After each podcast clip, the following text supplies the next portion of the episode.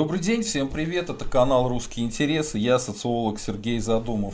Сегодня у нас на канале Виктор Будусов, он же известный ЖЖ-блогер Виктор э, Вандер В. Здравствуйте, Виктор. Здравствуйте. Я тут оговорился Сергей. немножко. Здравствуйте, зрители. Да. да, и говорился немножко, извините. Вот. Сегодня мы хотим э, поговорить на тему того, что происходит в России, то, что происходит в РФушке. И, э, как мы все видим, какой-то сценарий э, РФ, он либо близится к концу, либо э, переходит на какой-то новый этап, потому что мы э, слышим конкретно призывы выходить на улицы от Навального и его сторонников.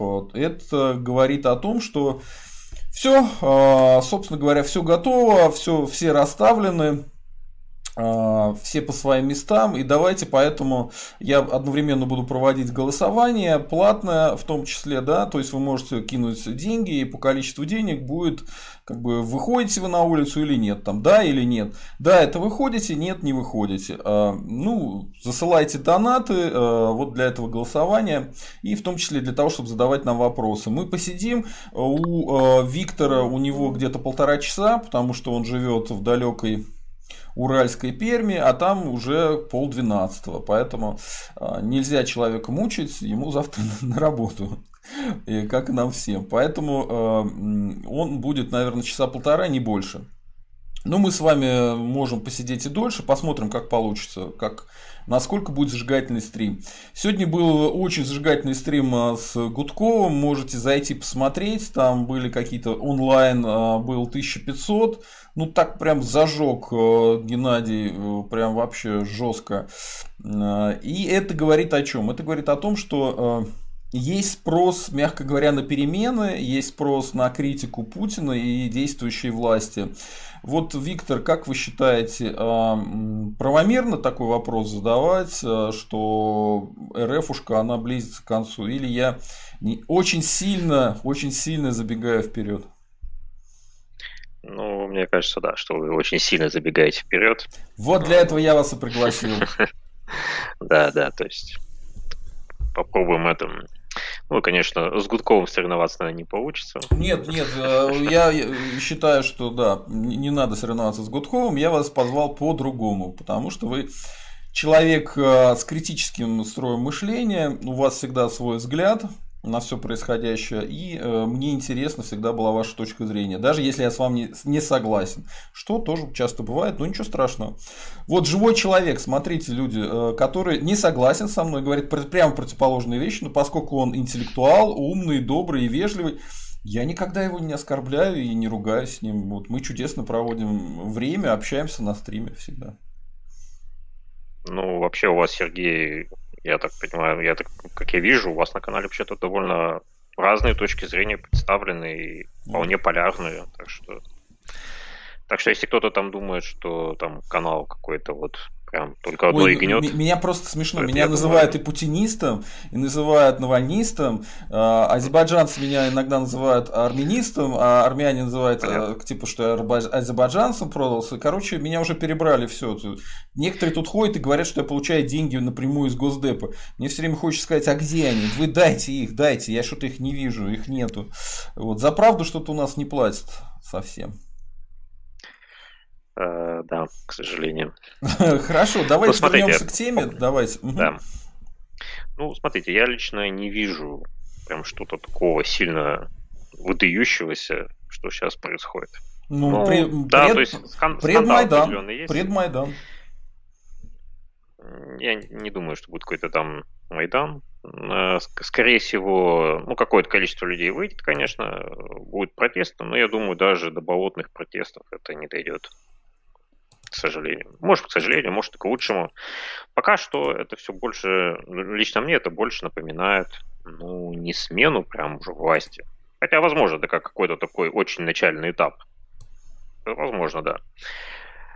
А, но скорее пока это больше даже, наверное, начало предвыборной кампании в Госдуму Российской Федерации, который у нас произойдет вообще-то в этом году, если не ошибаюсь, где-то осенью. Да, у нас единый день там голосования, где в сентябре, насколько я помню.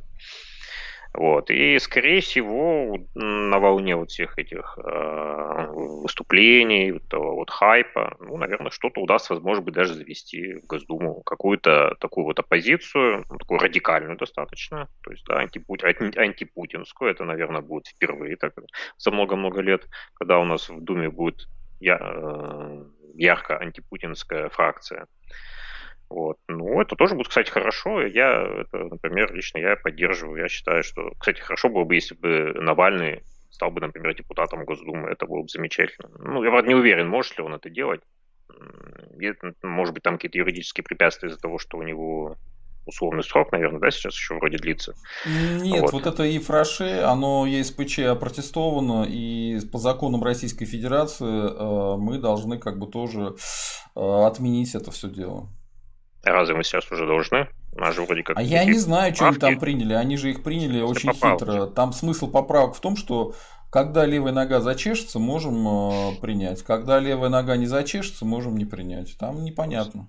Ну, сейчас явно зачешется, так что... Ой, э, давайте я вам скажу по поводу, по поводу вашего мирного как бы э, ощущения. Э, вы не слушали, что сказали лидеры, э, как это называется, системной оппозиции? Значит, э, Зюганов его назвал иностранным шпионом. А, Миронов э, тоже там призвал что-то с ним сделать. Э, а, он статью ему подыскал какую. Вот. Жириновский сказал, что его надо в Сибирь сослать, и а, что я еще был, я еще типа, когда он в школу ходил и там, как сказать, списывал арифметику, я уже был лидером оппозиции, а он себя лидером оппозиции называет.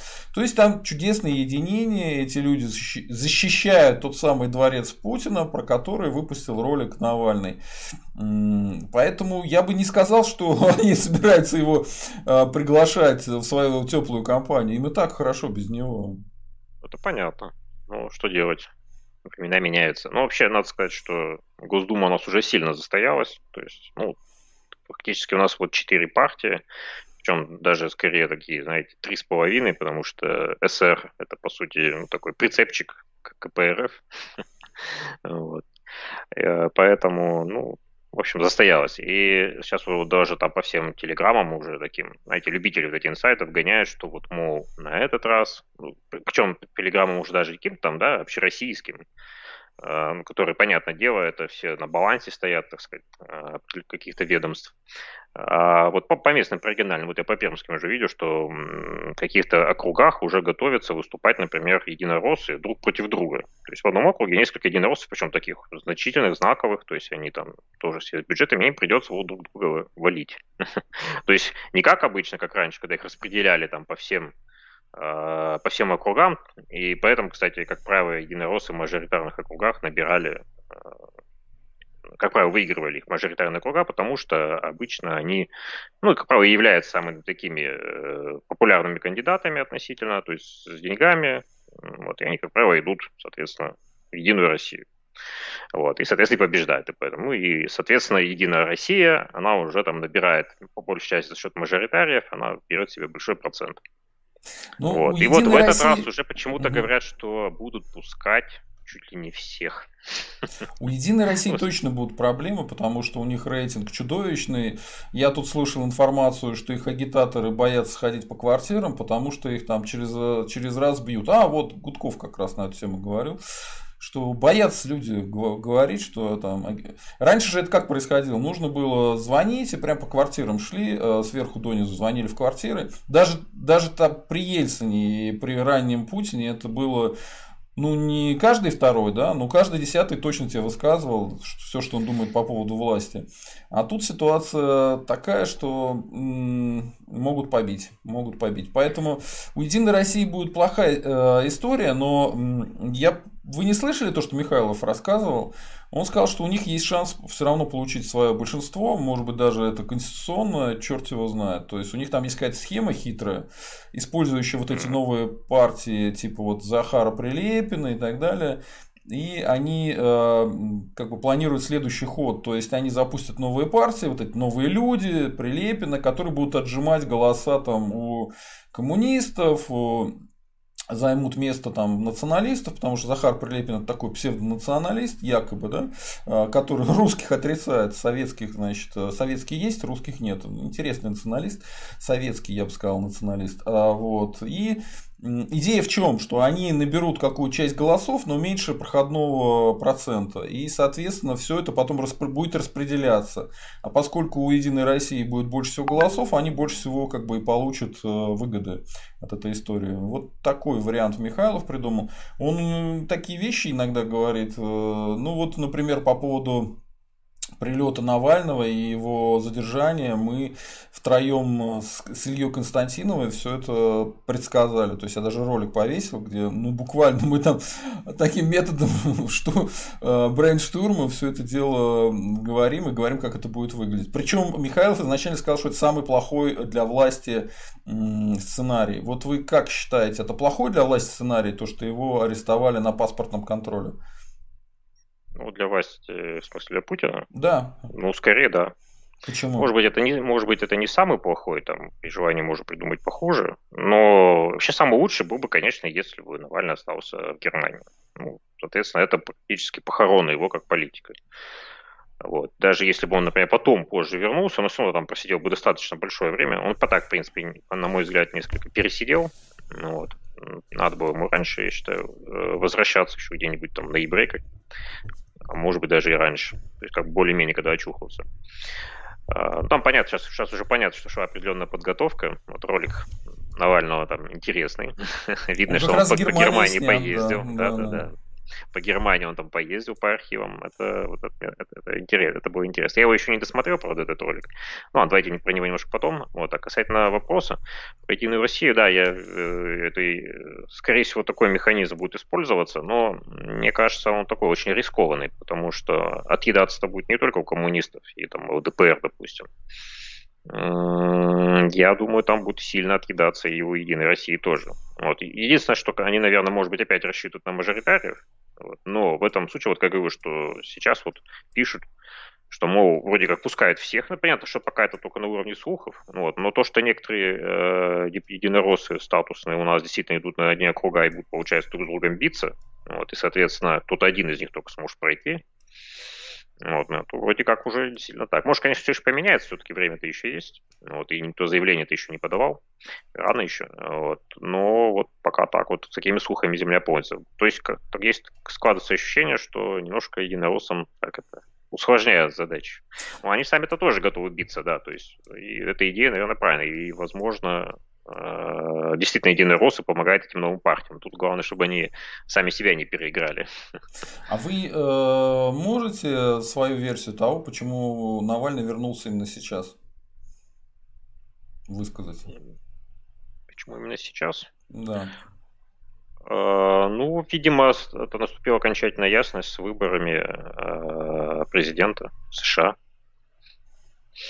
Вот, скажем так, еще до Нового года там эта канитель тянулась, и там вроде как что-то там еще балансировало на грани, что, мол, э, ну, YouTube, как мы знаем, он это не любит, э, когда, мы, когда говорят, что выборы были проведены там с какими-то проблемами.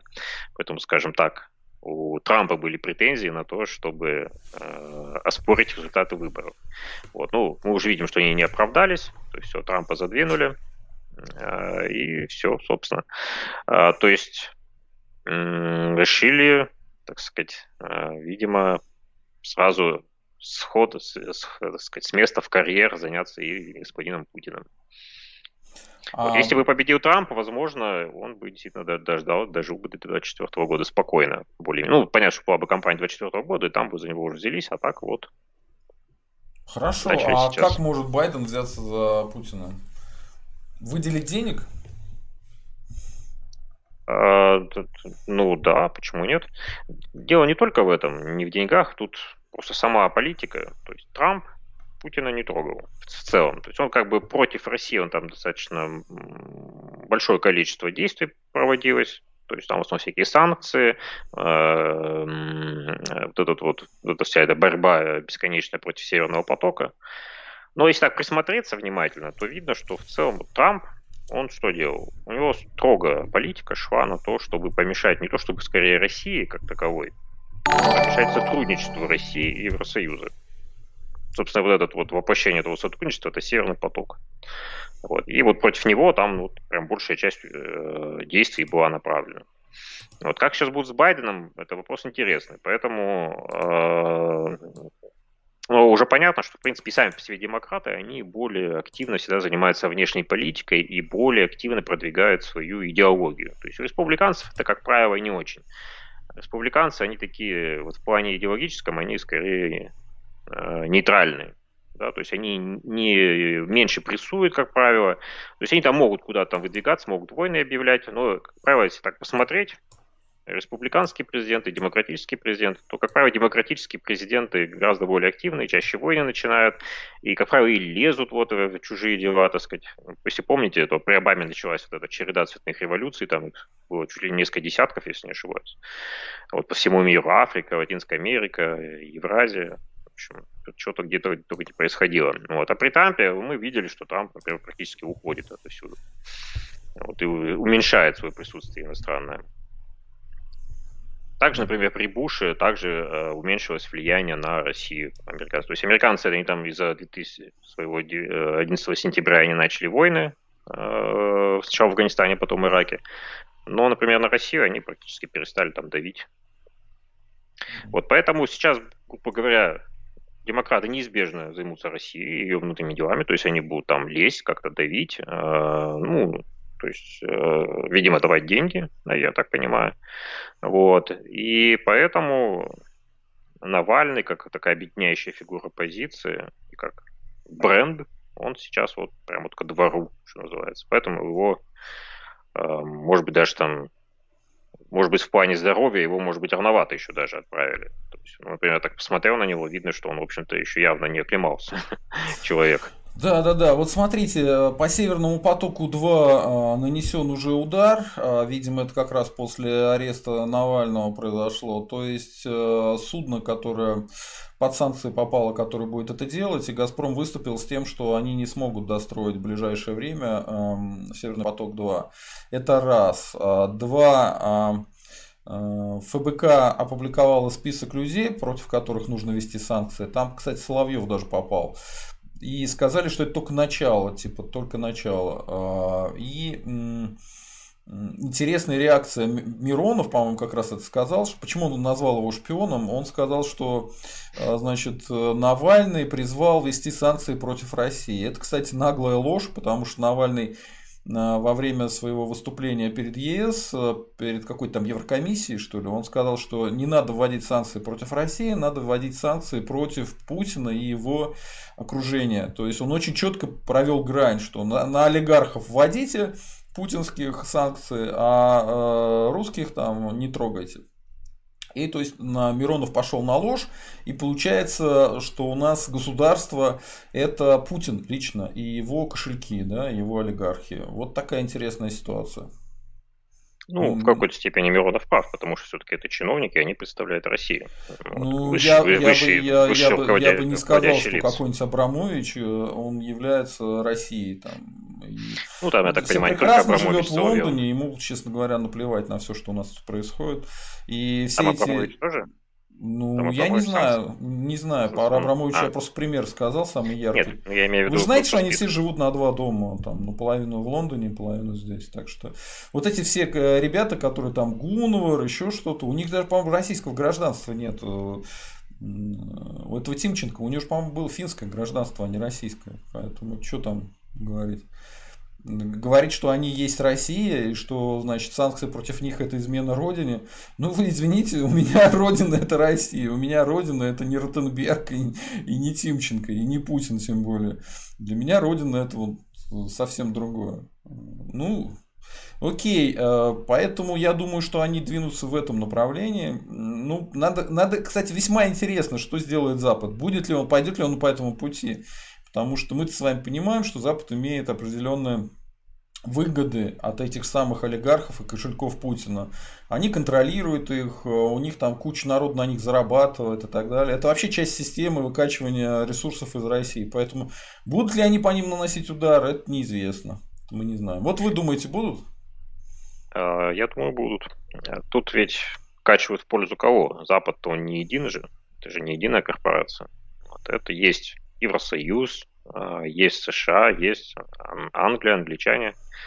Вот. У нас, кстати, в основном наш олигархат это э, работает либо, ну, точнее, перекачивает деньги в пользу либо Лондона, вот, либо Евросоюза. Причем Лондон, наверное, так впереди так существенно, именно вот по финансовой части, по, именно по, по выкачиванию денег. Так что, учитывая, что сейчас из-за Брексита, э, скажем так, англичан много где ущемляют и обижают самыми разными способами, то кто знает, кто знает, как сейчас будет тем олигархам, которые сделали именно ставку на Лондон. Ну, мне кажется, вот здесь можно заранее понять, как будет, э, не применяя вообще как бы никакие заморочки. Просто берем пример, прецедент. Это Дерипаска. То есть у Дерипаски были активы в США. А, Дерипаска полностью контролировался через Британию, через британские офшоры. Американцы надавили, сделали так, чтобы было все 50-50 типа, раз вы тут продаете свой алюминий у нас э, на рынке, давайте как бы честно поделим. А, интересно, что Путин ничего не сделал для того, чтобы как-то защитить э, Дерипаску. Это раз. И два, интересно, что сам план дележки предложил лорд там какой-то, я не помню его фамилию. Вот. Э, ну, то есть, все, все прошло откровенно. И интересно, что доля российской власти там, видимо, не была предусмотрена. Вот. Если она и предусмотрена, то из каких-нибудь там активов самого Дерипаски, наверное, не знаю. А, нет, она там предусмотрена. Там, если не ошибаюсь, да? где-то около то ли 20, то ли 25 процентов. Что такое.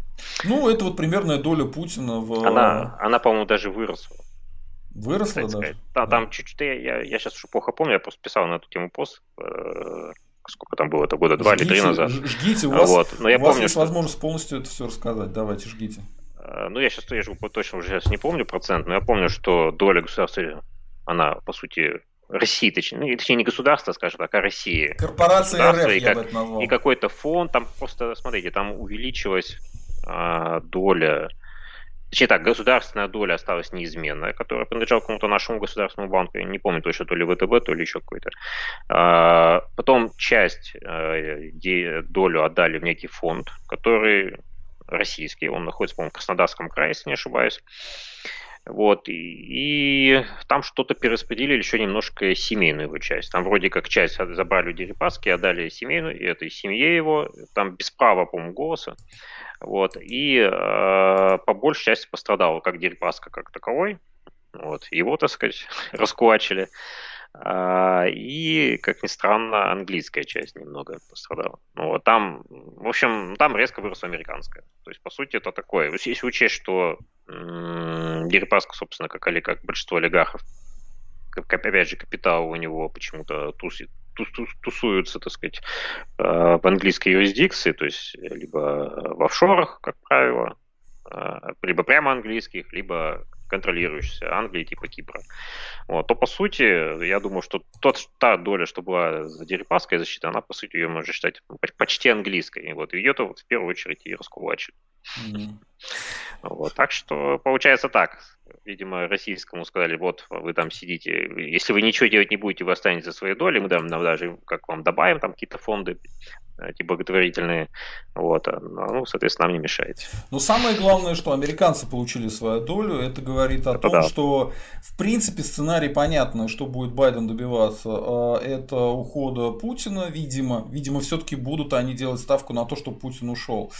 А, вот. Я, я не был в этом уверен, на самом деле, потому что, ну а что такого? Путин э, откидывает долю, почему бы и нет. Ну, видимо, он э, как это сказать, превысил меру терпения. превысил так меру он, терпения, мне кажется. Так он американцам-то не откидывает, во-первых. Ну, во-первых, да, он им не откидывает. А во-вторых, да, мера терпения действительно, ну, это, как сказать, это непозволительно а, Вообще, вообще практически в любом государстве нет таких длительных правителей. Ну, мы не будем сейчас там говорить там, про монахов некоторых. Вот. А, ну, чтобы президент так долго сидел, ну, это просто неприлично. И не, ну как непри- неприлично? Вон в Сингапуре сидит этот чувак, все наоборот бегают и говорят, этот Хуань Вэнь, как его там зовут, я уж не помню. Ой, какой он, какой он классный, какой он отличный. А там натуральная диктатура, и он, а, по-моему, с 50-х годов управляет, чуть ли там не своих братьев сажает, железной рукой правит. А, да восславится ну, его управление как... и дальше, как говорится. А, понимаете? Он вроде уже не президент, но, но вроде как, ну, да, влияние, ну, я, влияние вы, вы, вы, вы идею эту главную поняли, что я хотел сказать. Я, я сразу сказал, могу ошибиться. Я не помню, во-первых, его имени не помню, во-вторых, не помню, у власти он или нет. Его партия точно у власти продолжает быть. Там однопартийная система.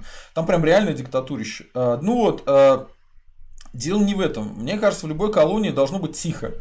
Ну вот тихо, то есть тихо пилятся деньги, тихо отправляются, местное население должно думать, что они живут в великолепной ядерной державе, у них должно быть все хорошо, более или менее, ну типа Канада, да, чтобы они вопросы не задавали лишние, э, и чтобы там была какая-то сменяемость власти, все было прилично. А тут, извините, берут политика, которые выступают против Путина, травят, травят неудачно, уже как бы ну, жирный крест да, на репутации. Потом э, жуткий скандал с его выпустят, не выпустят. Потом все-таки его выпускают. Потом выясняется, что это новичок, которому уже неудачно травили. Все эти данные есть там по Солсбери и так далее.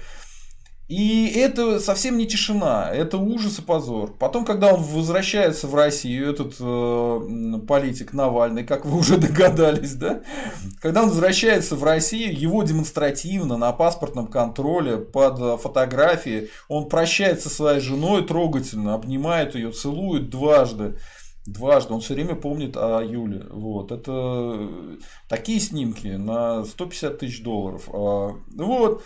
И его сажают. Сажают. Причем он говорит, адвокат, может, со мной пойдет. Ему говорят, не, не никаких адвокатов. Ну, та, это, это значит, что отбился от рук. Это, это демаскировка, и непонятно, что с ним делать. Смотрите, э, вы все правильно сказали, как должно быть. Ну, не, можно не говорить такое уж прям грубое слово колония, потому что РФ все-таки не совсем колония, она такая частичная, ну, экономически, доми... особенно фин... финансово. Субдоминион Доми... какой-нибудь. Доминион, это, кстати, хороший еще вариант, получше, чем у нас. Такой субдоминион, ну, тот, кстати, хороший вариант, да, субдоминион. Интересно. Чтобы слово крипто а... вообще не, не употреблять, а то нам скажут, вы крипто эти самые. А что там, что там крипто? У нас вон, все видно, все олигархи сидят, там, точнее так, где-то три четверти в Лондоне, три оставшиеся четверти во Франции. Что тут крипто, я не понимаю лично. Ничего крип, крип, криптового здесь нет. Криповое, вот. только все криповое у нас, да. Конечно, у нас вон э, основные инвесторы, Голландия, там, Кипр, по-моему, то есть это все, где прогоняются деньги в основном. То есть это, по сути, английская юрисдикция. Ну, Нидерланды, конечно, это такое, это скорее такое совместное кондоминиум Евросоюза и Англии. Вот, но, в общем, Нашим зрителям понятно. напоминаю, что через Нидерланды проходит основная часть внешней торговли Российской Федерации. Можете проверить цифры, это всегда неизменно, а там. Да, то есть, например, ну, Яндекс, например, там главная компания, по-моему, так до сих пор в Нидерландах и стоит. Вимпелком, по сути, у нас, например, это, э, по сути, это нидерландская компания. Ну, я вот, бы так сказал, она, что даже... можно посмотреть на их знак, он почему-то до, до более похож на Водофон, и э, создавали это яйцо им тоже из британская компания. Ну, то есть, ни, никто особо не маскируется. И э, есть информация, что действительно Водофон владеет этими компаниями через подставных лиц, этим МТС. Нет, я не про МТС, я про Вимпелком, то есть который а, про Вимпелком, да. Это я просто с ними работал, вот, mm и, в принципе, знаю, что они, вот, то есть, я не знаю, как у Яндекса, говорят, что там это главная контора, она такая вот чисто номинальная, может быть, я не знаю. Вот, но, например, в Вилпелкоме их головная контора в Нидерландах, в Амстердаме, она действительно важна. То есть там не не какие-то ЗИЦ-председатели сидят, там, там реально решаются вопросы и делаются такие важнейшие Слушай, дела. А вы, вы думаете, там реально центр управления. Если Навальный придет к власти, он это великолепие как-то приведет в чувство или нет? Или это все так же останется? Вот ваш прогноз лично. К сожалению, я не вижу больших отличий Навального от Путина в этом Ну, он же сдает этих олигархов около путинских. Ну, сдает, да. Ну, этих разгонят, но новые появятся. Дело же не... У него все персонально. То есть он ругает кого? Людей конкретно. Я вот сейчас как раз начал смотреть ролик, и там вот он проходит по персональным. Кстати, очень хорошо, действительно, мне очень понравилось его. Я успел только первую часть посмотреть, там, э, до дочерей, там, и дальше немножко. Вот. Но Давайте вот дочерей не будем трогать. больше всего Говорят, они очень приличные люди, э, ну, по своим каким-то личным данным. Поэтому дочерей пусть мы трогать не будем. А по нему, по самому, давайте пройдемся. А, да, то есть я просто хотел сказать, что Навальный, он бьет по персональным, что вот они воруют. Вот. Этот вор, тот вор, третий вор и так далее. Вот. Ну и, собственно, и все. И то есть, хорошо, мы уберем воров, поставим других замечательных других воров? людей, но система-то, она останется той же. Про систему Навальный практически ничего не говорит. Ну, я не знаю, до конца это непонятно. А, если он придет к власти, надеюсь, э, мы зададим ему эти вопросы э, и поймем, что куда идет. Вот смотрите, есть одна из версий, почему сейчас приезжает Навальный, что якобы трансфер власти это не фейк а от Валерия Соловья, а вполне реальная история. Что, кстати, подтверждают и наши эксперты, что такие ощущения, слухи, они есть, они просто в воздухе разлиты. Вы считаете, что у Путина действительно такая какая-то личностная, там, физиологическая ситуация, что он должен будет отдать власть? Или э, все-таки в 2024 году опять начнутся президентские выборы с участием Путина? Вот ваша личная оценка. А, скажем так, процесс какой-то пошел, вот. Э, я не думаю, что это э, как смена власти серьезная, то есть именно на уровне президента произойдет в этом году там, или в следующем, в 22-м. Я думаю, все-таки до 24-го доживут по-хорошему. То есть хотелось бы, наверное, кому-то, многим за рубежом бы хотелось, чтобы как-то э, сделать это побыстрее, пораньше, по понятным причинам, потому что э, такие, как я уже сказал, второранговые государства, как Российская Федерация, они да, да, вообще любые государства практически, они как бы не должны в них э, находиться так долго лидеры. Это даже не то, что дело там, что просто неприлично. Ну вот, это еще и в том, что, скажем так, такой человек, он, как бы сказать, врастает очень сильно э, во власть. И он, скажем так, получает некоторые преимущества за счет своего опыта, э, за счет наважных связей, и том, что он видел смену, так сказать, элитных поколений своих визави, том же Первом мире, например, да. Вот сколько он, например, от них там премьер-министров Великобритании пересидел, вот, или даже президентов США. А, соответственно, у него, ну, он, грубо говоря, уже просто опытный, банально опытный, да, то есть он прокачанный персонаж уже становится. Вот. У него появляются некоторые преимущества. Это, конечно, не нужно. Вот. Поэтому Запад, он всегда старается вот таких засидевшихся, это постепенно, так сказать, Мол, ты сначала намекает тонко, потом толсто намекает, потом уже начинает поругивать, потом начинает неприятности Тони Блэр, и так далее. Тони Блэр еще в 2000, Тони Блэр, по-моему, в 2011 году сказал, что Путин пусть уходит ваш, пусть там Медведев да, что-то да. решает. Он еще в 2011 или 2012 году это говорил, что хватит уже, типа, Владимир Владимирович, не, не, не бесите нас. Он открыто это говорил. Приезжал, причем в Москву и в Москве это говорил. Слушайте, а вы думаете, что ничего не получится? Ну, 20, на 23 января. Вот у нас тут, кстати, голосование проходит, а пока побеждают путинисты, они забросили целых 50 рублей и победили навальнистов. Тем. Поэтому предлагаю навальнистам закинуть свои серьезные деньги и победить путинистов. А, внизу, видите, донаты написано. Вот через эту штуку можно проголосовать правильно. Навальнисты, у вас же опыт, большой опыт донатов. Ну, да, вы же, вы, вы же богаче путинистов, что вы как, как дети. Так вот, идея в том, что 23 января а, призвал а, Навальный выходить на улицы. Причем он очень грамотно сказал, вот видите, э, голосование появилось 23 января, выхожу на улицу гулять, да или нет. А, ну, это чтобы нас тут всех не посадили. Ну, так вот, так 23 января какой будет сценарий э, ближе к реальности? То есть выйдет достаточное количество людей и Навальному скажут, что ладно, мы тебя не будем сажать на 150 тысяч лет, либо выйдет достаточное количество людей, чтобы сместить Путина. Ваш прогноз? Я думаю, что не дотянет оно и до болотных протестов вот по уровню, причем мне так кажется, что сильно не дотянет. Как бы и время-то на самом деле такое, знаете, не, не очень-то удачно, зима, как бы не очень такой для прогулок. Да? вроде бы этот арктический циклон должен уйти, или антициклон, черт его знает. Ну, там вроде, да, потепление будет, но все равно это не такое, не очень. Вот, удобно. смотрите, потепление и одновременно политическая оттепель, все сходится. Вот, поэтому, ну, дело даже не только в этом. Я, уж простите, Сергей, я считаю, что несколько э, перекручено, скажем так, хайп вокруг всего этого. И по большей части, по большей части людей на самом деле не очень интересно в целом. Вся эта история. Ох, сейчас мы поспорим с вами, ох, поспорим. Давайте, давайте. Ну, конечно, можно поспорить, все-таки у нас есть Москва. Москва это все-таки несколько особый город, понятное дело, и здесь действительно повыше процент такой оппозиционности, да, настроенности. Вот, то есть я, например, вот если, грубо говоря, придут выборы, я вот думаю, например, ну, Навальный как минимум треть голосов спокойно вот берет спокойно, прям сходу, то есть если особо ничего не делать, грубо говоря. Вот. А, но прям вот чтобы так массово протестовать, я, честно говоря, не знаю. Что-то у меня складывается ощущение, что тут больше так пока пар в свисток стравливают по большей Давайте я начну вам уже оппонировать, если вы закончили Давай. мысль свою. Ну, если не закончили, ну, продолжайте. По протестам, да. То есть, вот я считаю, что ничего особо не будет. Ну, то есть, там какие-то относительно большие толпы будут, но там, я не знаю, ну, это не 100 тысяч точно будет. Там 10, 20, 30 максимум. Смотрите. А, угу, что-то там какое-то это влияние окажет, покажут, наверное, там по СМИам, по всем нашим основным.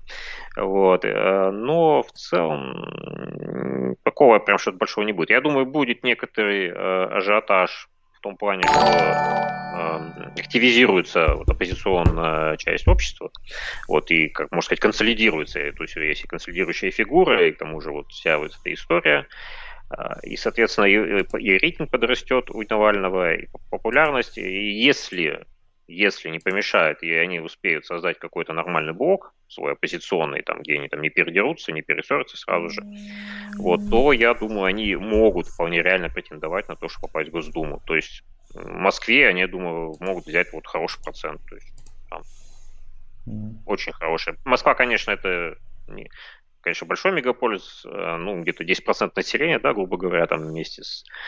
Вот, то есть, если они здесь хороший процент берут, ну вот, например, там треть тоже, да, в Москве, например, уже берут. Это получается в пределах России, это получается уже 3%. Mm-hmm. Вот. А там уже там, по 2%, я думаю, где-нибудь эти 2% наберут еще с остальной России там уж как-нибудь. То есть, как минимум, вполне реально взять 5% и попасть в Госдуму. Mm-hmm. Вот. Эм, касательно, кстати, самого судьбы Навального, я думаю, что его все-таки, наверное, э, пока, пока, пока мне выглядит так, что его отпустят скоро. То есть он там отсидит вот это свое, то, что арестовали там. Я сейчас не очень понял, за что. То есть вроде как за нарушение, суток.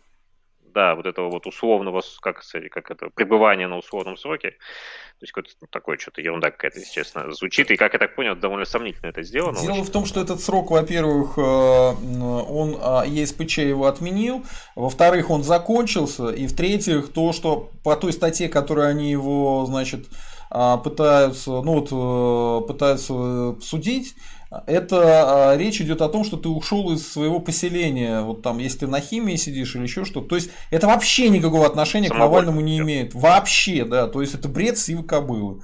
Ну там, если юридически все разбирать, там, ну, чушь собачья. То есть, кого не спросишь, все юристы говорят, это бред. Слушайте, даже есть такой чеченский э, юрист-адвокат Мусаев, он выступил на телеканале Дождь и сказал, что мне Навальный там не нравится, я с его взглядами не согласен, но, ребят, то, что тут вы наговорили на суде, это вообще не состыкуется ни с каким уголовным правом в принципе.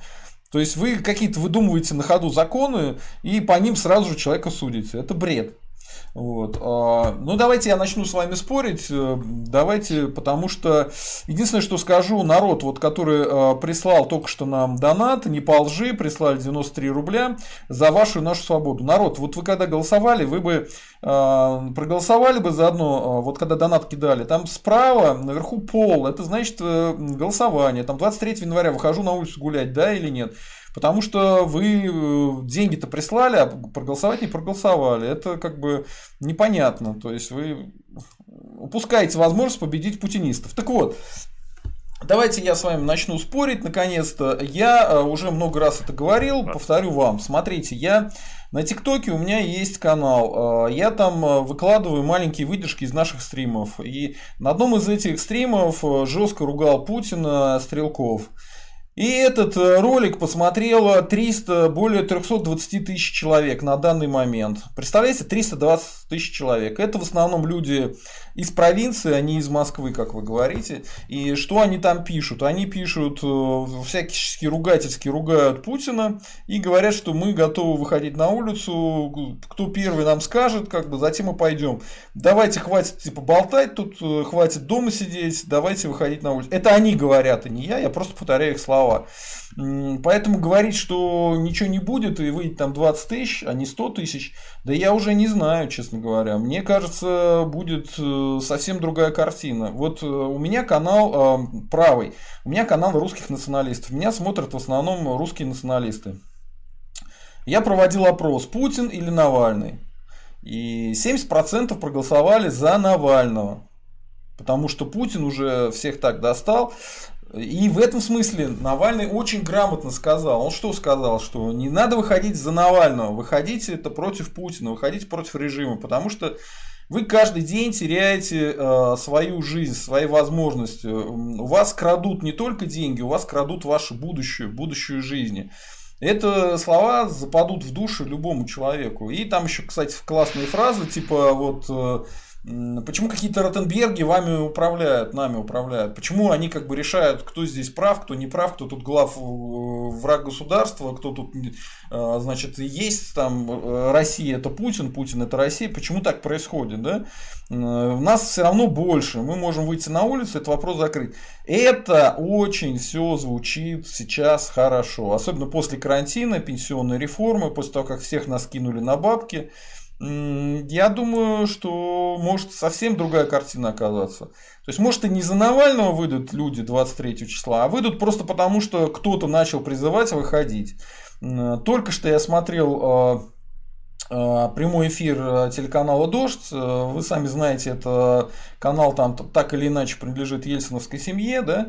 Ну, по крайней мере, аффилированным структурам с ними, они откровенно форсят эту историю. Они сейчас вывели ведущую какую-то с телевидения, она какие-то детские передачи ведет, и она говорит, да, я пойду, я никого не призываю, но я лично пойду 23 февраля, встретимся там. Все, это мне напоминает как раз тот 11 год, про который вы вспоминали. То есть, э, в 11 году «Эхо Москвы» призывал выходить, призывал «Дождь» выходить и так далее, так далее, так далее. Поэтому я думаю, все идет именно к этому. Вот я сам до конца не знаю, э, приведет ли это к падению режима, скорее всего нет. Э, но, по крайней мере, к тому, что власти побоятся Навального посадить на серьезный срок, а отпустят его под какой-нибудь там домашний арест или еще что-нибудь, ну, это вот сценарий уже более, более такой э, реализуемый, скажем так.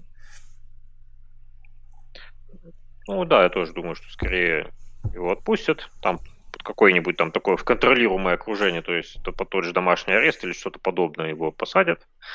Вот касательно э, ТикТока, надо понимать, что аудитория это в основном молодежь.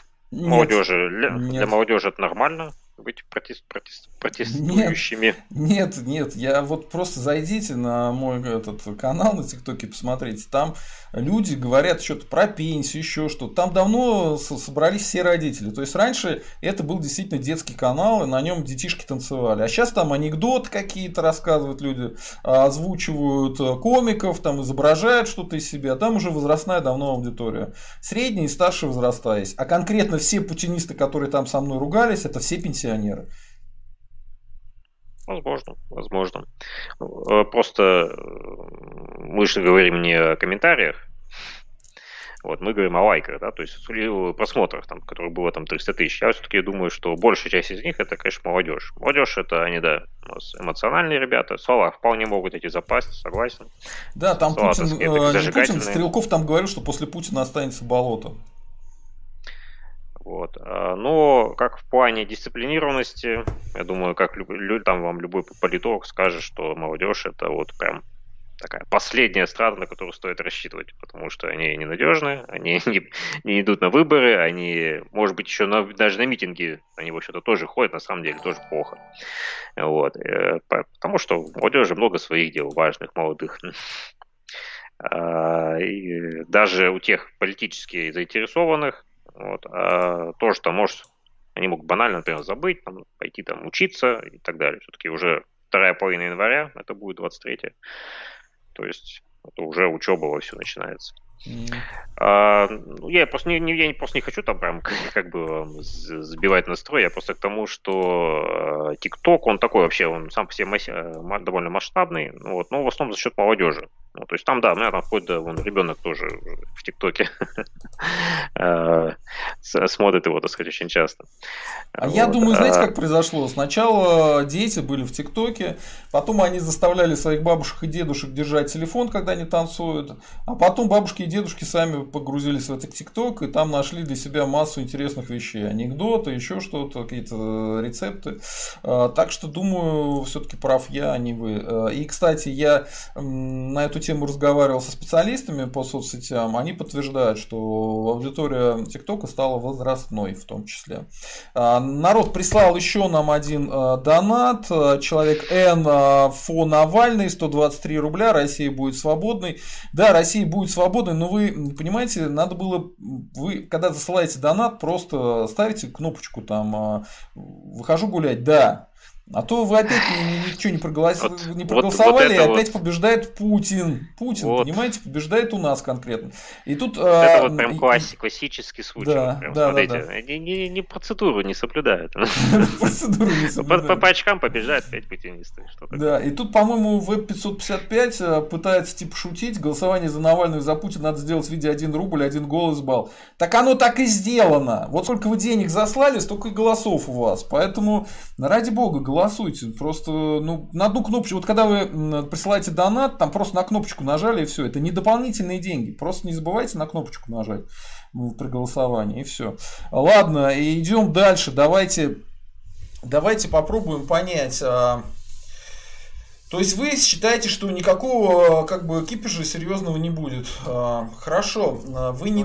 Ну, плане эмоций будет там много серьезных, так сказать, этих криков, баталий в интернете. Они, в принципе, сейчас уже идут между путинистами и навальнистами, отчаянные эти сражения. Вот все это, естественно, там будет нагнетаться, э, то там волны, волнами будет идти, то, то вверх, то вниз. Вот, но каких-то серьезных последствий там в плане прям перестановок каких-то или там даже отставок, э, думаю, ничего такого особо не будет. Навального, скорее всего, отпустят. Ну и, возможно, такие дадут, э, позволят ему, позволят вообще вот этой оппозиции либеральной э, такие сформироваться в политсилу. Там, я не знаю, вокруг чего они там объединятся. Может быть, яблоко, может быть, еще что-то. Хотя яблоко вряд ли, там у них как-то, я так понимаю, не завадилось давно уже. Вот. А, и, соответственно, попадут, попасть в Госдуму. Я думаю, цель именно такая пока что. Mm-hmm. То есть там уж прям крушение режима там, или там, ну, я так понимаю, люди надеются на то, что Путин мух муха жукнется, да, в конце года, как предыдущий. Вот. Но я сомневаюсь, что это произойдет. А, наконец-то попал человек, написал январист, прислал нам 222 рубля и наконец-то проголосовал и победил путинца и пишет, сори, промазал два раза. Да ничего страшного, э, ничего страшного. Главное, чтобы голосование дальше шло. Так что на данный момент пока побеждают те, кто будет выходить 23 января на улицу. Так что если вы тоже хотите выйти на улицу, э, донайте и э, показывайте, что это будет реально. Потому что, ну вот, Виктор Будусов не верит вам, что вас будет достаточно много. А, вот. Я, честно говоря, наоборот, думаю, что, скорее всего, ситуация как раз, э, понимаете, если бы это все падало на аудиторию, которая всем довольна и которой ничего не надо, это одна история. А когда э, аудитория разогрета, причем разогреты никем иным, как самим Путиным, я постоянно, постоянно повторяю этот тезис. Самый главный революционер здесь у нас это не Навальный, это Путин. Это Путин принял пенсионную реформу, это Путин во время карантина людям денег не давал, это Путин вот это все устраивает, то, что устраивается. Поэтому он главный революционер. Навальный здесь скорее как бы, ну даже смотрите, саму эту историю с э, арестом, задержанием Навального, кто придумал? Навальный что ли? Нет, он просто приехал э, в Россию, домой приехал, да, в Москву. А кто его приказал арестовать? Кто развернул, приказал развернуть самолет? Путин. Так что главный революционер Путин и революцию именно Путин устраивает в России. Не знаю зачем, не знаю, как он это оправдывает, но вот э, он у нас главный революционер, на мой взгляд. Э, ну, мне кажется, там все-таки не надо уж прям так персонифицировать государство Российскую Федерацию, что это прям один Путин и все. Это не я персонифицирую, это Володин так сказал, что Россия это и есть Путин, а Путин это и есть Россия. Более того, он сказал, что а, не будет после Путина ничего, потому что после Путина будет Путин. Ехал Путин через Путин, видит Путин в реке Путин, да. Какая-то какая-то рекурсия, слушайте. Да, да, да, да. Это не мой взгляд, это Володин. Ну, Володин там явно что-то ум за разум зашел. что-то я, я лично не понял его мысли. А, я просто к тому, что, ну как это у нас называется, есть, мол, разные башни Кремля. Ну, в принципе, действительно, там есть много разных кланов, и сам, собственно, Путин, он выстроил вот эту систему тоже, аналогичную ельцинской систему сдержки противовесов. Вот, и, естественно, есть те, которые ставят на Навального, то есть на оппозицию, чтобы усилить свои, соответственно, какие-то а, свое влияние. А, ну, это, в принципе, понятно. То есть это либеральная часть, она, в принципе, там даже по персоналям там достаточно известна. Тут дело-то вот в чем. А, я не думаю, что э, вполне возможно, что действительно видно какие-то, что какие-то поддавки опять идут да, со стороны власти. Кстати, мы уже, помните, как-то это обсуждали, да, что власти наши очень часто подыгрывают вот этим всем обвинениям, например, там вот еще помните, с времен Скрипалей там и так далее. Да, это точка зрения Михайлова, да, и поэтому да. я бы, кстати, вас и позвал. Вот вы можете как-то рационально объяснить, зачем власти все это устраивают и подыгрывают? Я не понимаю. Зачем они подыгрывают собственной гибели неминуемой?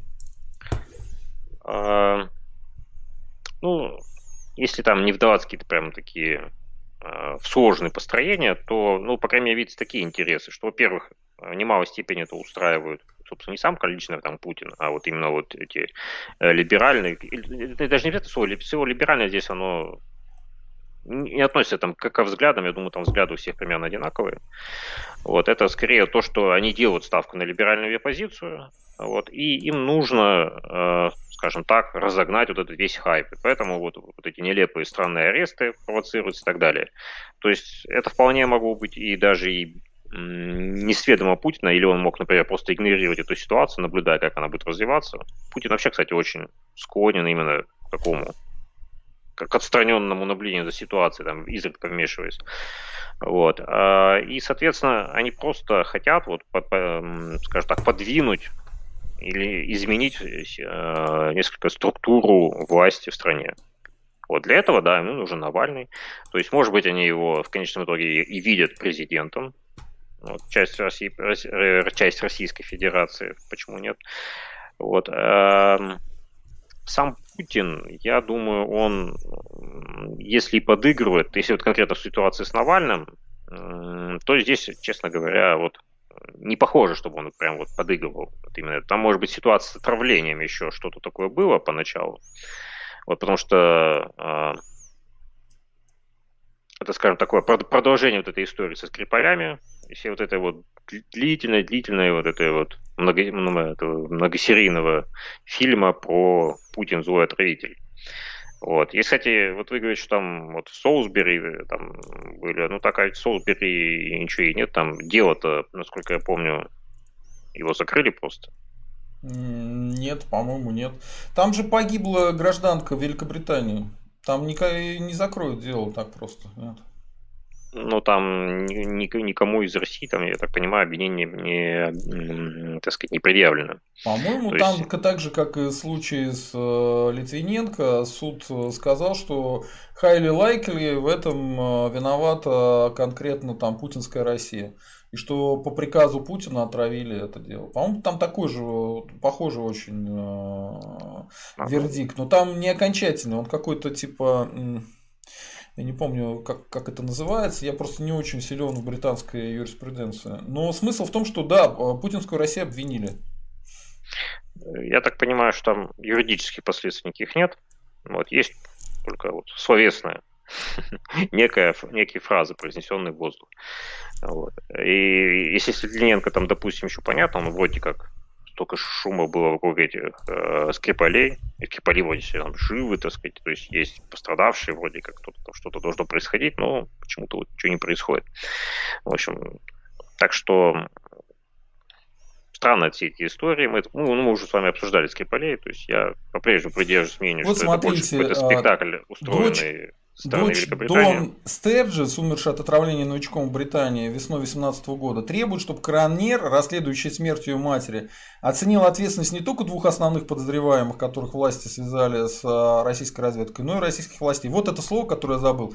У них расследует предварительное мнение, э, дает Кран, Кранер.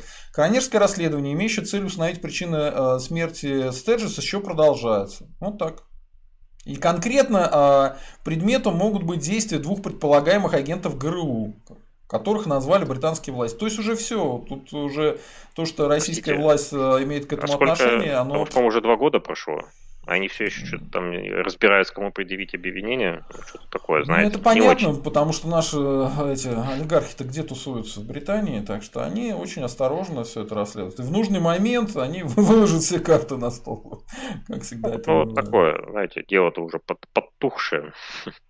Тем более сейчас уже новое есть. А, ну, возвращаясь, то есть к Путину, почему все-таки они подыгрывают? Ну, я думаю, там так есть, во-первых, определенные договоренности, вот, и в целом, почему, например, Навального отправили именно э, в Европу?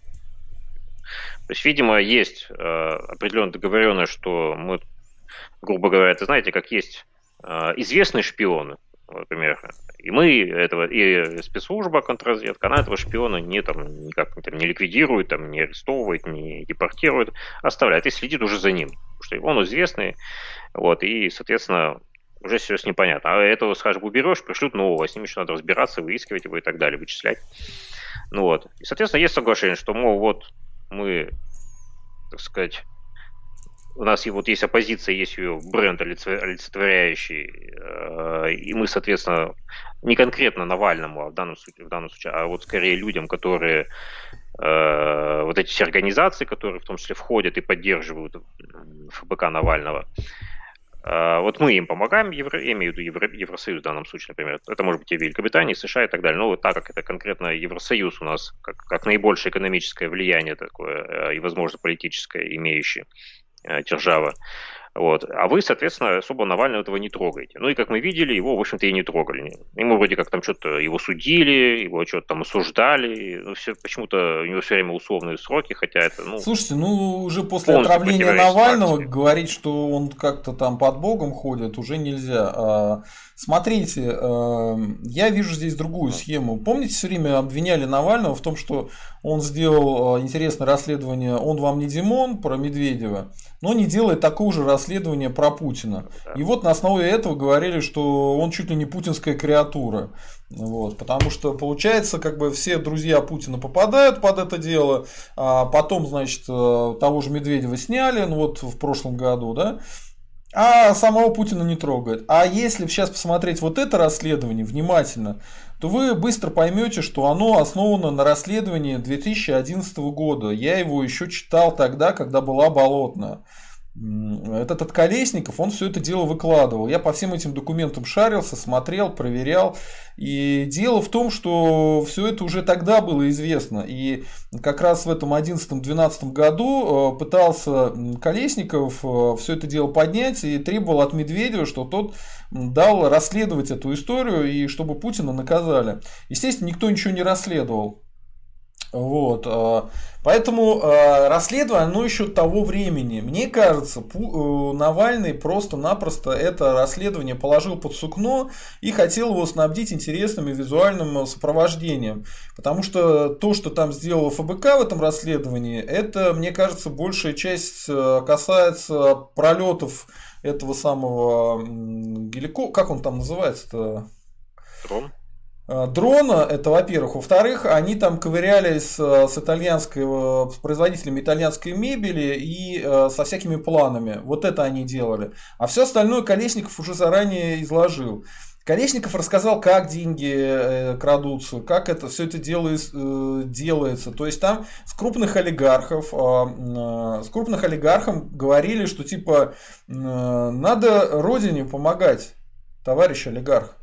А, товарищ олигарх говорит, завсегда хочу помогать родине, а как? Он говорит, ну, вот медицинское оборудование надо покупать, это раз. Два, нужно возрождать промышленность Российской Федерации. Вот куча объектов э, нужно возродить, чтобы, значит, Россиюшка поднялась с колен. Ну, говорят, ладно. Они посылают эту часть. Из этой части, значит, э, там 30% идет на специальные фонды. И вот эти специальные фонды, э, оказалось, что, значит, э, после 2008 года, когда там случ... от 2011 года, когда случился кризис, э, реконструкции все эти закончились, вот только медицинское оборудование они продолжали покупать. Но 30% все равно шли в специальный фонд. А этот фонд занимался, знаете чем? Он занимался строительством как раз дворца Путина. Все правильно. И э, почему вот многие спрашивают, э, многие удивлены тем, что оказалось, что дворец этот э, заплесневел. То есть они строили с гигантские деньги, там какие-то миллиарды миллиардов денег и построили дворец, который заплесневел. Э, и Колесников объясняет, почему это происходит. Потому что там постоянно на всем воровалось. Все и всегда и на всем воровалось, всех кидались. В том числе, почему Колесников-то вообще убежал э, из России и вот это все расследование подготовил. А потому что его кинули на деньги. Он свой, из своего бизнеса вкладывал в эту всю историю. Ему должны были из этих фондов давать деньги, но эти деньги ему не дали. Вот. А ему рабочим платить надо. Э, киданули его, поэтому он всю эту информацию слил. А Навальный ее вот сейчас преподал в интересном, красивом виде, тем более он на хайпе, у него масса просмотров, поэтому Сейчас вся Россия эту историю узнала. А реально, если вы погуглите фамилию Колесникова и дворец Путина в Геленджике, вы, вы выясните, что вся эта информация лежит, блин, уже 10 лет. Представляете, 10 лет она лежит, никому не нужна была. Вот так вот. Э, вот такая вот история. Так что э, проблема-то не в том, что они воруют и воруют не с прибылей, а с убытков, а проблема в том, что они сам этот дворец 10 лет или там 20 строят, построить не могут. То есть даже для себя они сделать то, что им нужно, не могут. Ну, Зачем Сергей, я... нам такие правители, я не понимаю. Я, честно говоря, не вижу смысла обсуждать, что там со дворцом. Я вот такие вещи, честно говоря, не смотрю. Мне больше ролик-то чем понравился Навального новый?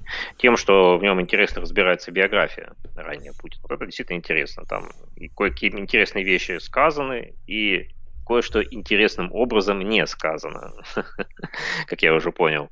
Вот, это, тоже по-своему интересно. Вот, я просто хочу что сказать. Ну, тут Путин, о, пардон, Навальный точно не был каким-то там путинским проектом. Это это полная чушь. Вот. Дело даже не только в том, что это и расследование уже было там про дворцы. Кстати, даже что-то такое припоминаю, да, что там в районе Геленджика. Вот, вот, Кстати, там да. слухи эти ходили еще, когда сам в самом Геленджике, я помню, даже что-то такое подобное. А слышал. я был прошлым летом в Геленджике, и я поразил, что там на набережной продается вино и продаются эти устрицы.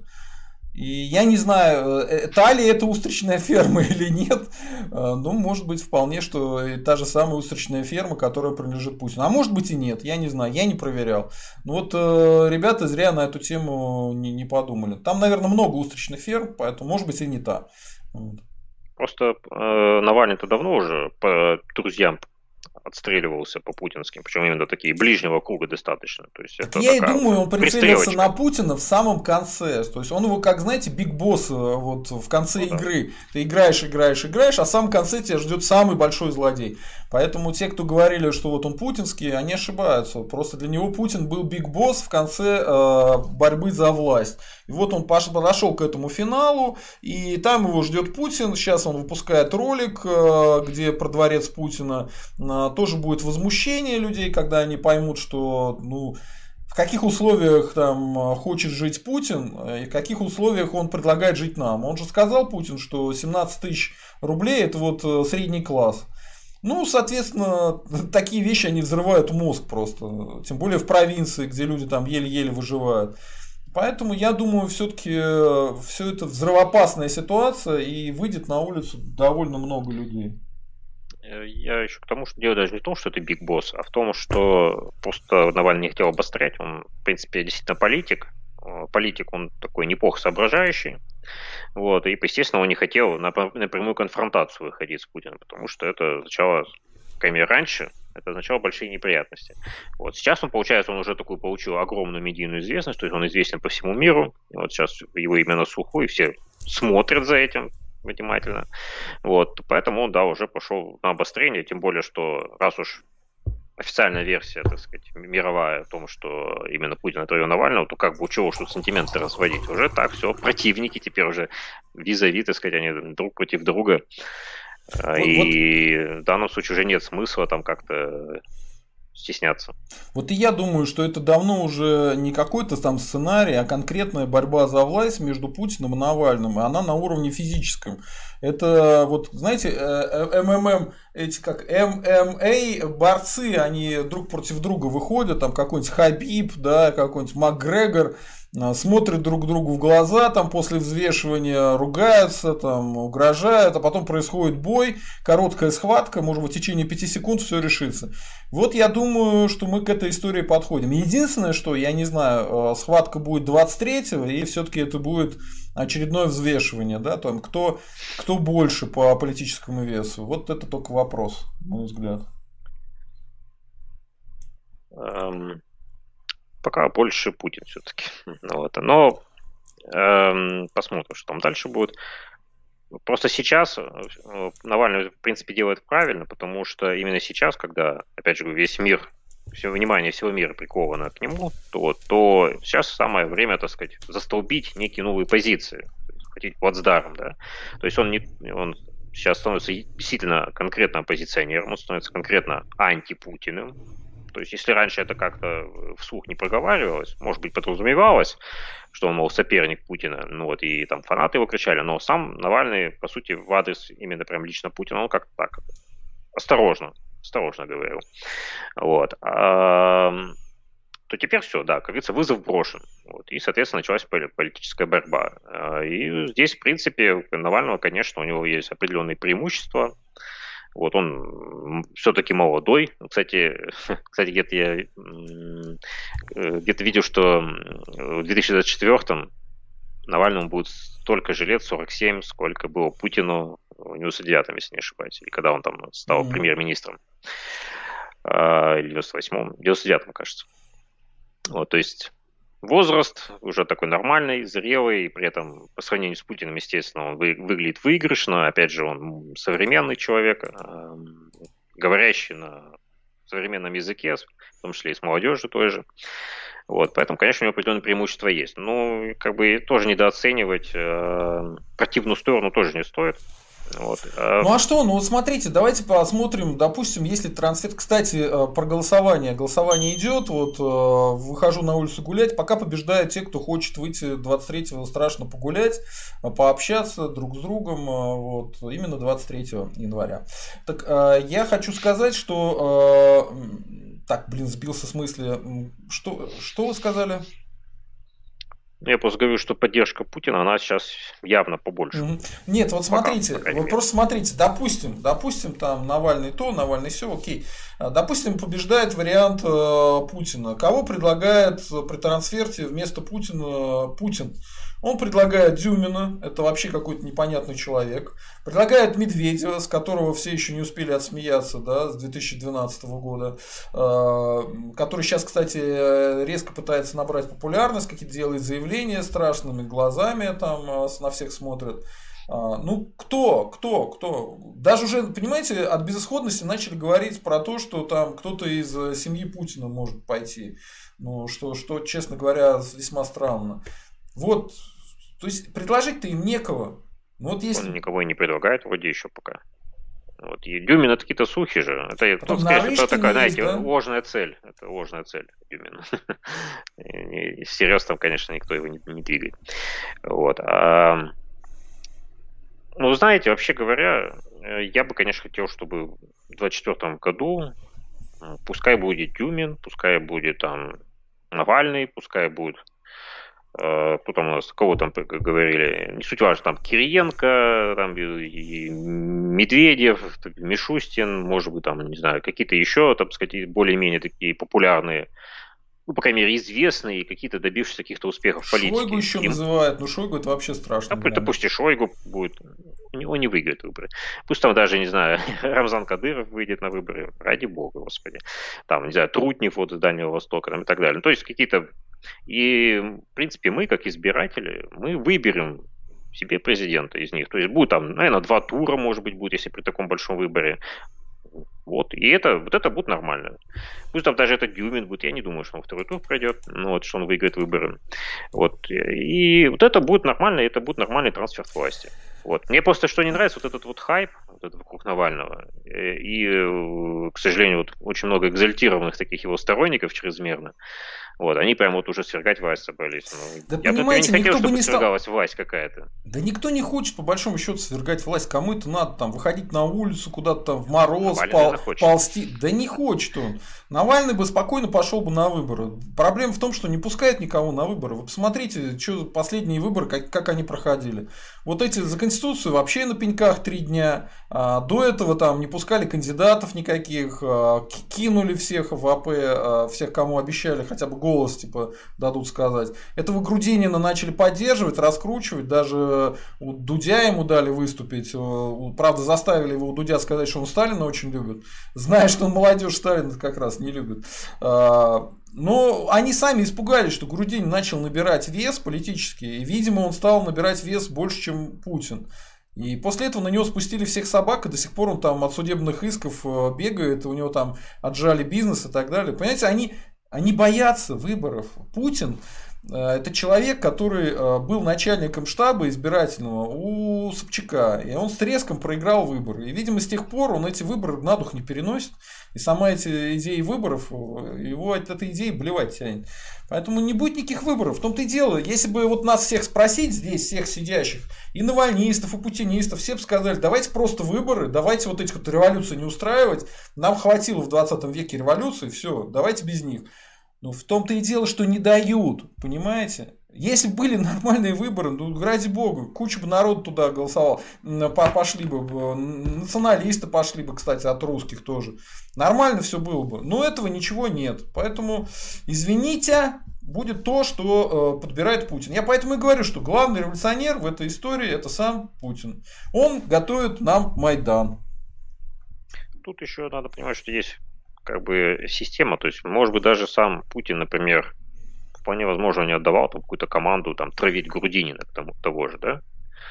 То есть, прям когда его действительно затравили со всех сторон, э, и там у него там, куча неприятностей в итоге получилось. А, но система, она когда видит, что то есть, говорю, не то, что система, потому что государство это не единая какая-то сущность. Там много людей, там много политиков, которые тоже э, люди активные. Они там, конечно, встроены в эту систему, там как-то крутятся, и там часто особо не выпендриваются. Но если, грубо они видят, что кого-то, кого-то можно, они, соответственно, на него нападают. вот, когда Грудинин, соответственно, противопоставил себя Путину, он... Путин наверняка не говорил, что там завалить этого гада, так сказать, разорвить его на части. Вот. Но он просто сказал, что все как бы он противник, мне он проиграл, и меня он не интересует. Вот, и на него, соответственно, все набросились, потому что они уже набросились во время предвыборной кампании. Вот, уже началось. Вот, а дальше уже все по инерции, его там растерзали, бедного Грудинина этого. Вот. И, соответственно, когда идет ситуация с Навальным, там происходит, э, происходит частично тоже. То есть есть некая группа, они уже настроены на Навального, напротив, на то, на то, чтобы быть против Навального, соответственно, они на него нападают, они там задействуют какие-то ресурсы, вот, что-то происходит. А, и даже, например, даже если там Путин какой-то, не знаю, личный приказ, что ли, отдаст, что вряд ли будет, потому что, я же говорю, Путин как бы по своему характеру, он такой, он любит отстраниться, так сказать, и это, э, наблюдать со стороны, и там изредка, так сказать, такие воздействия.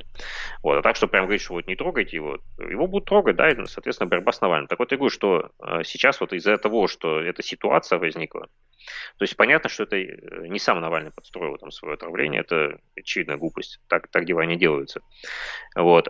Эм, эта ситуация ему позволила занять некий плацдарм. То есть он, во-первых, кроме того, что объявил себя конкретно оппозиционером, он э, такой официальный антипутин, вот, то есть, и самое главное, ему как бы сейчас, ну, по идее, не должно ничего грозить по-хорошему, потому что все внимательно следят, и если опять что-то нехорошее с ним случится, ну, тут уж прям совсем, так сказать, прямо со всех сторон грозят кулаками, там, вот сейчас требуют э, освободить Навального, так сказать, прямо вот, прямо вот сейчас, вот, и так далее. И понятно, что если там, грубо говоря, вдруг он как там не приди господи, там как э, Тесак, например, вдруг внезапно Вот абсолютно, случится. я этого и боюсь, что, ну, во-первых, надо, конечно, сказать, что свободу Навального его э, незаконно задержали, вот это минимальное, что можно сказать, что его нужно освободить. Нельзя людей такими выданными процедурами по непонятным каким-то вещам сажать.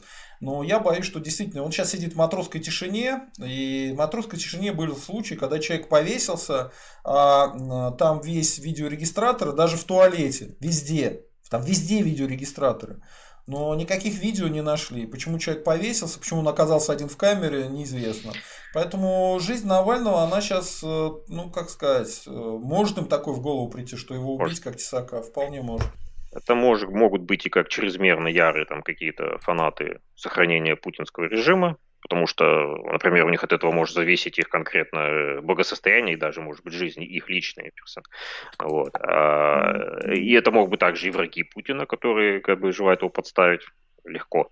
Вот. Э, поэтому да. И вот и Путин, я же говорю, в чем, что Навальный правильно делает, он действительно пытается вот сейчас вывести это на персональное противостояние и поддерживать накал борьбы, он все это правильно делает, потому что это позволяет ему получить некий авторитет. То есть сейчас вот все те, грубо говоря, кто в подобной ситуации, например, набросились на Грудинина, они, знаете, немножко охолонят. Во-первых, потому что э, есть внимание Запада, а все-таки с Западом у нас немалая часть крупного чиновничества связана.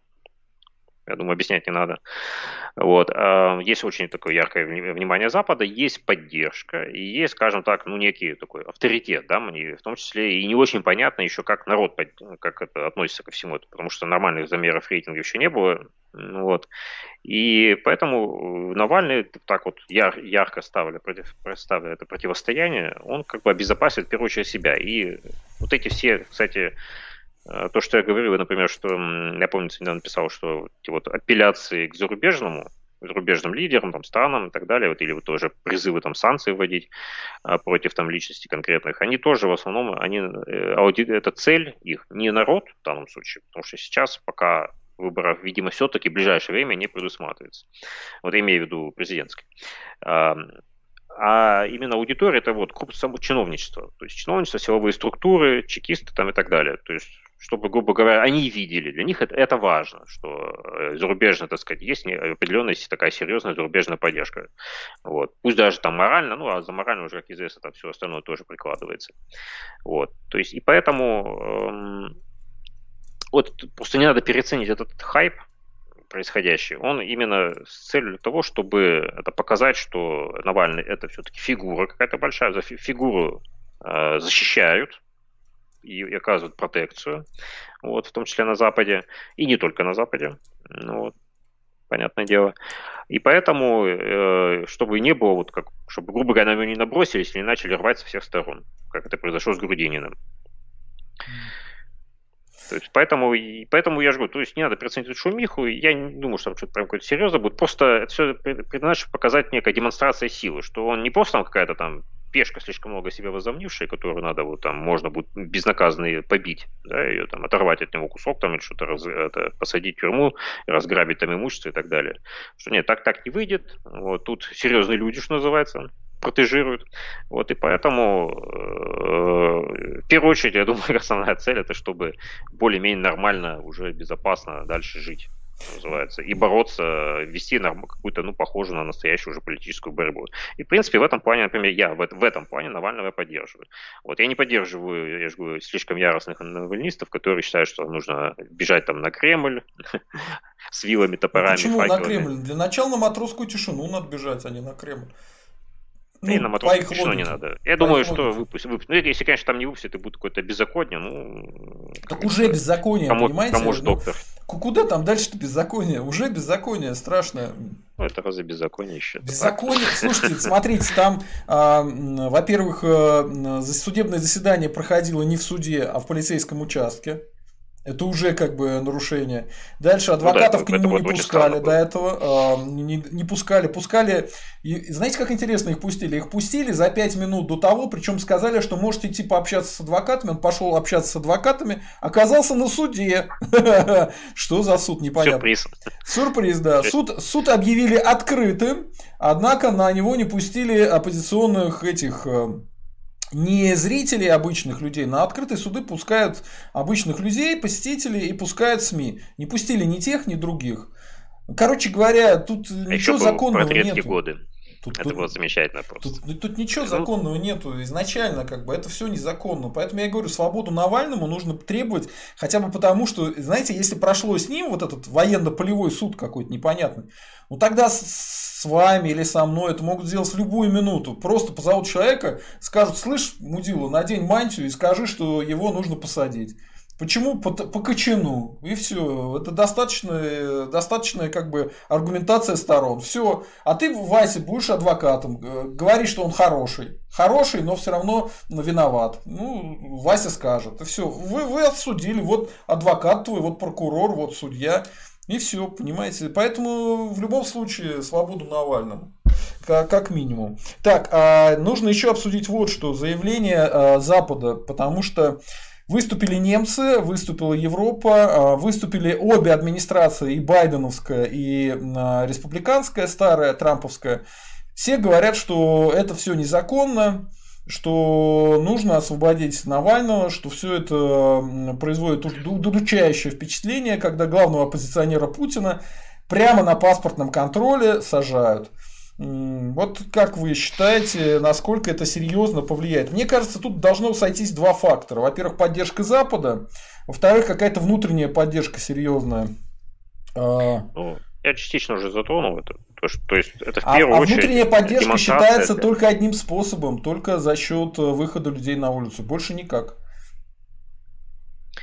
Э, то есть это в первую очередь демонстрация именно для, вот, для чин, чиновничества Российской Федерации, то есть и силовиков. То есть чтобы не было, вот, грубо говоря, даже если, например, сам Путин будет это как это отстраненно за всем этим наблюдать, то просто его, как говорится, ну, грубо говоря, там цепные псы, да, они сами по своей инициативе могут там натворить делов.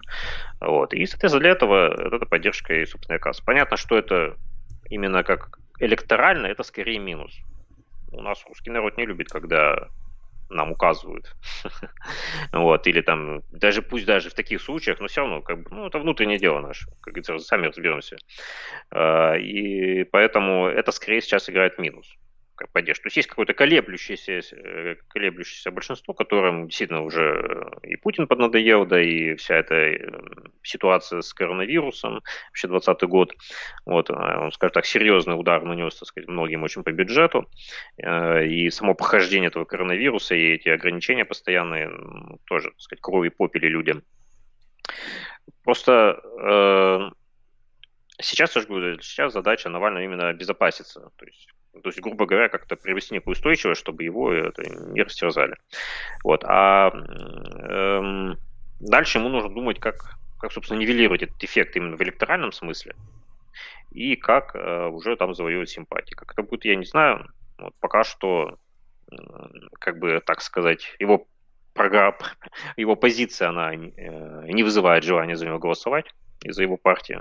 Вот единственное, я даже, ну, не знаю, я даже, например, даже, скорее всего, не, не, буду, не стал бы голосовать даже просто и по принципу, чтобы кого угодно, только не единороссы, да, вот есть такая у нас э, такая стратегия, она, в принципе, на самом деле не, не такая уж плохая. Умное голосование даже, называется, да. Умное голосование, да, вот это, это, как, это именно Навального, да, это, это проект. Вот, хорошая штука, на самом деле, полезна. Вот. Но конкретно с Навальным я бы не сталкивался, потому что пока что, ну, я, например, не вижу прям большой какой-то разницы между Навальным и Путиным. А проголосовать за а освобождение Навального вы бы стали?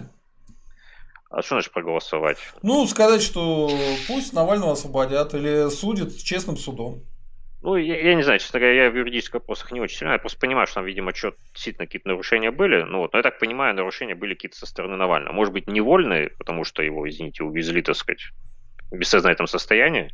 Ну, вот. Это, ну, кстати, там... дополнительная хохма. То есть человек был между жизнью и смертью, в коме, ну, может, фактически умер, да? А ему предъявляет то, что он в этом состоянии не ходил отмечаться куда-то. Ну, да, ну, не ну, дебил, это ерунда, конечно.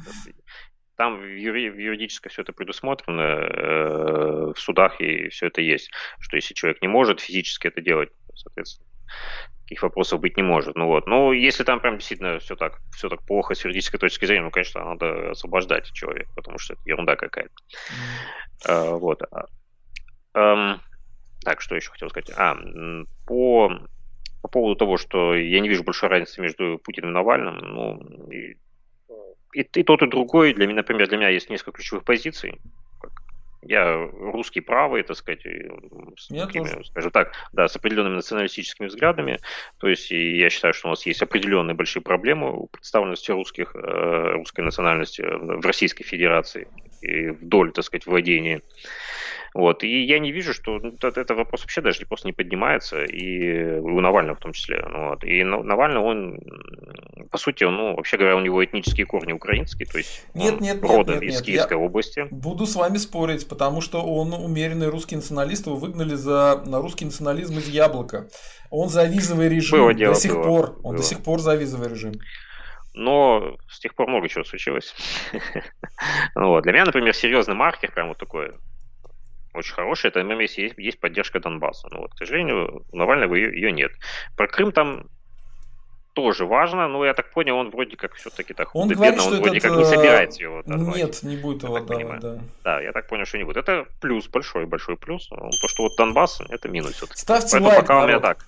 Да. Пока, пока у меня так, плюс на минус. Ну вот. И, и в плане, во всем остальном, я думаю, будет примерно то же самое. Может быть, там поменяется состав олигархов, там еще что-то, но... Ну, смотрите, он... Система не поменяется. Чем Навальный интересен... Я не вижу. Навальный чем интересен, он э, сотрудничал с русскими националистами. И было вот в этом... Да, да. В комитете этого, как вот там, оппозиционном, там была фракция русских националистов. Соответственно, он допустит русских националистов в парламент. Чего мы и добиваемся безуспешно многие годы.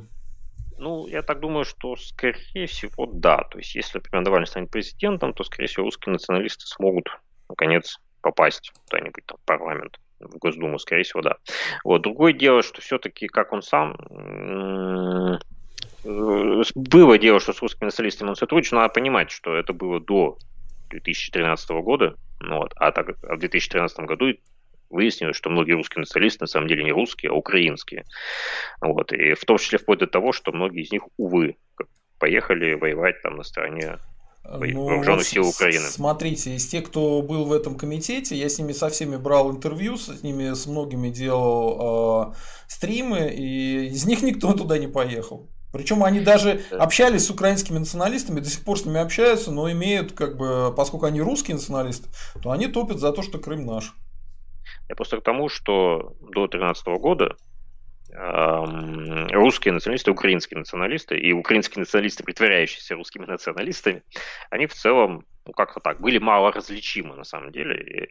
И, и как бы, как это сказать, не сказать, чтобы там какая-то у них единая была прям позиция, но скорее так, э, сильно друг другу симпатизировали, то есть потому что украинские националисты были против путинской власти, русские националисты тоже, и сейчас во многом, и при этом каких-то там серьезных там нестыковок, они как-то особо не озвучивали с того, что там, там надо забрать Крым, там вот русские националисты как-то об этом, обычно про это как-то особо не затрагивали эту тему.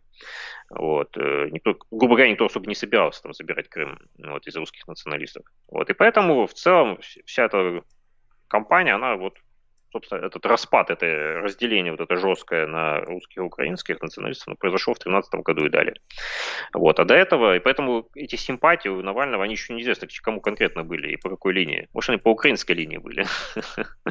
Нет, вот. Э, нет, с вами не соглашусь. Я видел э, стрим, э, не стрим, а эфир с украинским телевидением до того, как Крым взяли. Э, он общался с украинской аудиторией. Его спросили э, по поводу того, что он там делает и считает считает ли он, что Крым, там, что, что должно быть с Крымом, он тогда говорил, что Крым однозначно русский, и что он считает, что украинцы и русские это один народ, поэтому я думаю, что у него взгляды особо не изменились. Но э, в действующей ситуации международной, скорее всего, он будет крайне осторожно на эту тему говорить, ну, что мы и все и услышали. Он сказал, что Крым это не бутерброд, что Крым, вопрос Крыма будет решаться там столетиями, и что максимум, что там можно сделать, это провести второй референдум под э, международным наблюдением, чтобы люди там реально высказали свои голоса.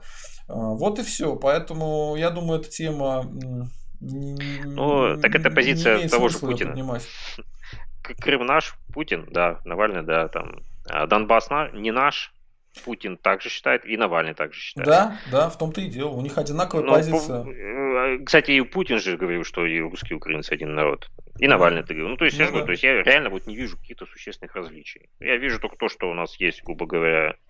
Ну, Путин не пускает э, русских националистов изделия, в понимаете, понимаете, а Навальный есть изделие пусть... президента Российской Федерации, ну, он есть старое изделие предыдущей версии, есть новое изделие, новая версия, которое нам очень старательно рекламирует. Нам, кстати, если вы помните, нам же Путина также э, прям вот в стиле некогда объяснять, беда, а, -а, что творится, так сказать, там джихад, как РУ, чеченцы нападают, так сказать, наступают, некогда объяснять, голосуй вот за мужика вот этого. А до этого Ельцина точно так же. Ой-ой, там совок разваливается, что творится, ужас, некогда объяснять, голосуй за Ельцина. Вот, он там всех остановит, там привилегии поборет и так далее. И вот там сейчас опять так же начинается вот это вот. Вот некогда объяснять, у нас есть замечательный Навальный, он там все разрулит. Веруй в него, так сказать, и голосуй. И вот, вот это это мне не нравится.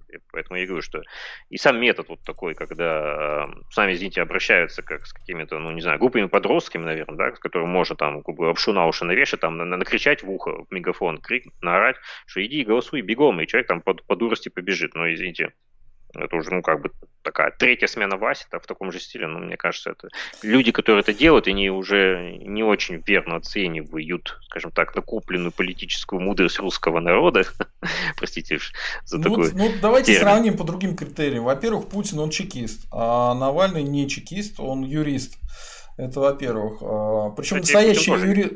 Да ладно, он на татами занимался там. Ну, чекист, да, больше чекист. Конечно. Он больше чекист. Э, это во-первых. Во-вторых, э, убивал ли людей Путин? Ну, скорее всего, да. Там вокруг него трупов достаточно. Есть ли трупы вокруг Навального? Вокруг Березовского были трупы, да. А вокруг Навального никаких трупов нет. Поэтому, скорее, это говорит в пользу Навального. Э, ну, Путин... Разность, разность величин пока. Путина мой дедушка, а, ныне покойный, называл Мутиным всегда. А, а Навальный, он понятный. Мы знаем, откуда он, где он жил, там, в какой комнатке, кто его жена, там, кто его дети. Ничего не скрывается. Сколько там детей у Путина, с кем он там спит, э, и спит ли вообще, может он рептилоид и размножается почкованием, мы не знаем. Сам он это скрывает. Поэтому в этом отношении, ну, как бы Навальный, вот как ни крутите, все равно лучше получается. Ну, и потом, а, потом самое главное, да, самое главное, Навальный, он же честно сказал, что, говорит, я хочу? Я хочу, чтобы Россия была как Канада. Господи, ну наконец-то хоть кто-то сказал, что Россия должна быть доминионом Британии. И, и будет серьезно, да, официально биться за это дело. Ну, мне кажется, надо просто, надо просто выбирать сейчас. Либо мы будем с Путиным идти в какой-то ад медленно, ну, потому что где-то после 2014 года с каждым годом все хуже и хуже, хуже и хуже, хуже и хуже. Ну, а что будет при Навальном, не знаю. Ну, хотя бы демократия, если будет, это уже будет большая победа. Ну, скажем так, если сравнивать напрямую Путин и Навальный, то, скажем так, эм чаша весов, я даже не могу точно сказать, но, наверное, все-таки немножечко в сторону Навального, вот в моем представлении. Потому что в пользу Путина играет то, что он опытный, он действительно как скажем так, разбирается во всем, всем уже управлении, то есть и система им выстроена, она ну, достаточно эффективная, по крайней мере, в плане сохранения власти. Это, для политика это важно. Вот. И он понимает, так сказать, международные расклады, и в принципе, там, ну, его довольно давно уже, из-за выражения, мочат, но он, Слушай, в принципе, а можно нормально держится. здесь вам поопонирую, потому что опять вас перебиваю, нехорошо, но просто где он понимает международные расклады? Вот, например, Трамп с ним хотел договориться. Он бегал за ним как собачонка, заглядывал Путину в глаза. Давайте договоримся, давайте договоримся. Мне нужно, чтобы вы пустили наши компании на ваши рынки. Мне нужно, чтобы мы с вами э, заключили новый договор по сокращению вооружений, чтобы в него включить Британию, Китай, там, Пакистан, все э, ядерные державы, да, Индию, э, Францию. Потому что почему только мы вдво... Э, только э, РФ и США сокращают ядерное вооружение, а другие страны не сокращают. Это какой-то бред. Вот. А Путин на что все это сказал? Он ничего не сказал. Вот как вы правильно сказали, Путин что как любит делать? Он любит не делать никак. И, соответственно, э, он не договороспособен. Поэтому, что он там знает, я не знаю, но как-то нам от этого, понимаете, это как в анекдоте, что э, подходит к водопою э, этот самый лось, а его э, а когда он был пьяный за вечер до этого, в него выстрелили. Он пьет, а из него вытекает из этих ран вода. И он говорит, что-то я все пью, пью, а мне все хуже и хуже. Вот э, русским в РФ, что-то нам все хуже и хуже, хуже и хуже, хуже и хуже. С этим надо что-то делать. А что делать мы можем? Нас не пускают на выборы, да? Не пускают на выборы. А нам не дают нормально заниматься бизнесом. Бизнес отнимают у людей. Сами знаете, что происходит э, с малым, средним бизнесом. Его практически уничтожили. Весь крупный бизнес под контролем его друзей. Если он не под контролем у друзей, вот как у Галицкого, отнимает этот бизнес. У нас нет будущего в РФ, понимаете? Никакого будущего в РФ нет. Вам чудесно повезло, вы работаете с западными компаниями, поэтому у вас лично все хорошо. А вот у нас нет. Поэтому, э, поэтому так все люди и напрягаются. Все и хотят э, каких-то изменений. Хотят, ну, с Путиным не получается. 20 лет он что-то строил, обещает еще через 20 лет что-то построить. Но мы сегодня узнали, что он даже собственный дворец за 20 лет не смог построить. Поэтому какие там дворцы для русских э, или там дома, он, он для себя не может построить. Поэтому для нас-то он тем более ничего не сделает. Поэтому мы хотим просто попробовать. А что будет, если кто-то другой? Ну, вот не Путин, а кто-то другой. Давайте попробуем. На 4 годика, да, Откатим Конституцию назад, сделаем так, чтобы было 4 года. За 4 года Навальный, какой бы он там, возможно, не был плохим, ничего испортить не успеет. Ну вот давайте попробуем. А нам что говорит Путин? Нет, нет, нет, вы все иностранные агенты, все 122 миллиона русских, которые живут в РФ, это иностранные шпионы, вот, подлецы, работающие на ЦРУ. Ну, приехали, как бы. А, а чего остается делать? Только говорить о том, что мы захотим гулять, может быть, 23-го. Все, больше ничего не остается. Ну, я понимаю претензии. Я единственное могу сказать, что многие претензии, я просто все это постоянно читаю, там подобные вещи, это много проговаривается, но э, во многом претензии, они несколько преувеличены, скажем так. Ну, вот как вот вы сейчас упомянули про иноагентов, но иноагенты, например, закон об иноагентах, это по сути калька законов таких же на Западе. То есть это ну, то же самое. Слушайте, а ни у вот кого касательно... иллюзий-то нету. Мы знаем, что в Штатах вот эту Бутину признали иноагентом и посадили, причем доказательств этому нету, ее без доказательств держали в тюрьме, потом, значит, выдали сюда. Мы знаем, что в Штатах тоже не, не намазано раем, но у них все равно экономически-то люди лучше живут. Ну, это как бы трудно не признать. А вот по ВВП а, Путин обещал, что поднять нас до уровня Португалии. Кстати, он много чего обещал, много чего хорошего обещал, много даже чего сделал хорошего. Проблема в том, что он ни хрена ничего не доделывает. Он не доделкин, как Стрелков говорит, не доделкин, да, да, да, полуделкин. Да, да, мне, мне очень нравится это определение, оно прям очень в точку. вот. А тут проблема-то все-таки в том, что очень много, э, скажем так, слишком много претензий, в том числе такие, которые, ну, грубо говоря, проблемы в той, той же с экономикой, они просто объективны. То есть любой другой президент, скорее всего, вряд ли бы смог что-то получше с экономикой сделать. Я Ой, помните, да, мы да, это уже обсуждали, там у меня был, был и текст, и ролик, мы с вами записывали по да, поводу, да, да. что делать правым. Да, я говорю, что нет смысла особо там налегать на критику экономики. Ну, точнее, естественно, там есть там пространство для улучшения, это понятно. Вот. Но просто не надо говорить, что прям вот он там все испортил, а вот мы сейчас как, ух, сделаем, только придем к вот власти. Тот же Навальный, особо не сделаете. Тот же Навальный сказал, давайте налоги с малого бизнеса и с самозанятых снимем вообще, потому что если вы сами себя обеспечиваете, да, и еще и кого-то на работу можете нанимать, там целого человека, там тещу еще принимаете на работу, то вас лучше не трогать. Э, и вообще, как бы вот этот малый бизнес, он в экономике занимает там какую-то маленькую часть. Какой смысл их еще налогами дергать? Ну, вот, это, вот это Навальный сказал. Ну, почему бы и нет, ну, почему там, бы не попробовать? Там, видите, там ну, я, как сказать, это все просто предлагаются простые решения. Простые решения это неправильные решения всегда, к сожалению. Эм, вот как недавно, например, сейчас в Фейсбуке тоже видел там один из френдов, которых, конечно, много, к сожалению, э, появилось, я уже не успел в них разбираться, не так много. Ну, вот. Это хорошо, а, поздравляю вас. Ну, Facebook он какой-то странный. Я еще не очень понял эту систему. да, я просто долгое время его игнорировал, и сейчас только начал. Ну вот, я в том, что было, например, э, один активист политический, э, политтехнолог, я так понимаю, э, он предложил, например, он из Тувы, не странно, русский, русский, но из Тувы. Вот, он предложил, например, вообще убрать НДФЛ, вообще налоги вот эти все, в том числе НДФЛ, с некого порога, да, то есть вот для бедных, например, его убрать. Вот. Но я, собственно, ему и ответил на это. Ну, вы понимаете, что НДФЛ – это важная статья дохода муниципалитетов.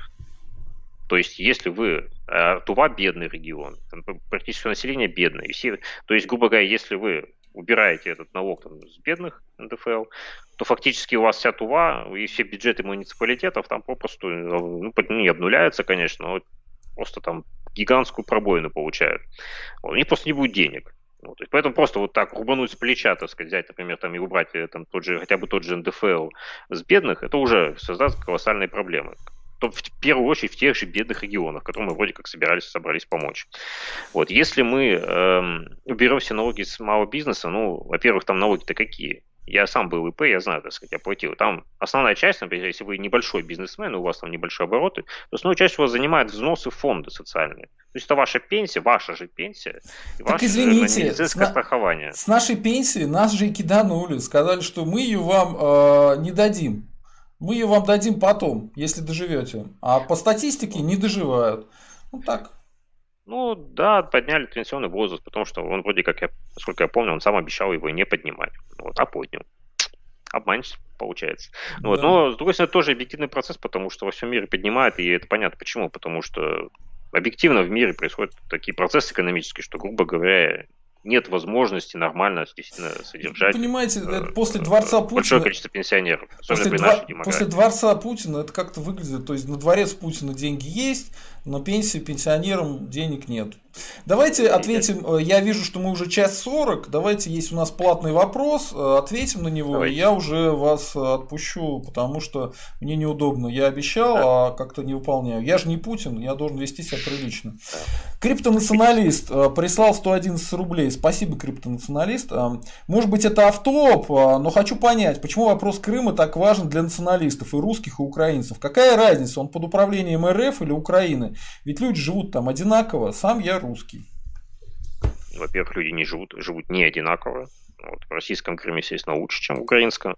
А во-вторых, э, для русских, даже не обязательно националистов, а просто для любого русского, естественно, Крым, как, где в основном живут русские и русскоязычные, но я считаю, что если, грубо говоря, украинец русскоязычный, то он, по сути, и есть русский, потому что там уже особо разницы никакой не остается. Вот. Естественно, это должны быть э, в рамках одного государства. Почему это должно быть разных, я не понимаю. Французы живут во Франции в основном, итальянцы в Италии. Зачем мы будем, например, там, не знаю, Сицилию отделять, так сказать, и провозглашать отдельным государством? И там, например, там может, легко можно сделать сицилийский язык. Ну, кстати, у них там и есть диалект, и он довольно сильно отличается от принятого э, общеитальянского. Вот, и так далее. Так можно, грубо говоря, один большой народ, он должен жить в одном большом государстве. Это удобно всем, и это решает кучу проблем, и главное, это не создает проблемы. Потому что почему, откуда проблема Крыма-то взялась?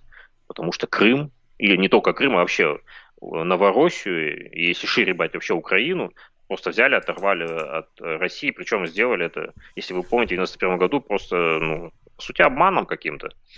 То есть там как ставился вопрос? Вообще сначала был референдум о том, что о сохранении Союза, Союза Советских Социалистических Республик. За него проголосовали большинство за, за сохранение. Потом вроде как был следующий референдум, в котором было очень вокруг него крутили-мутили, крутили наперски туда-сюда.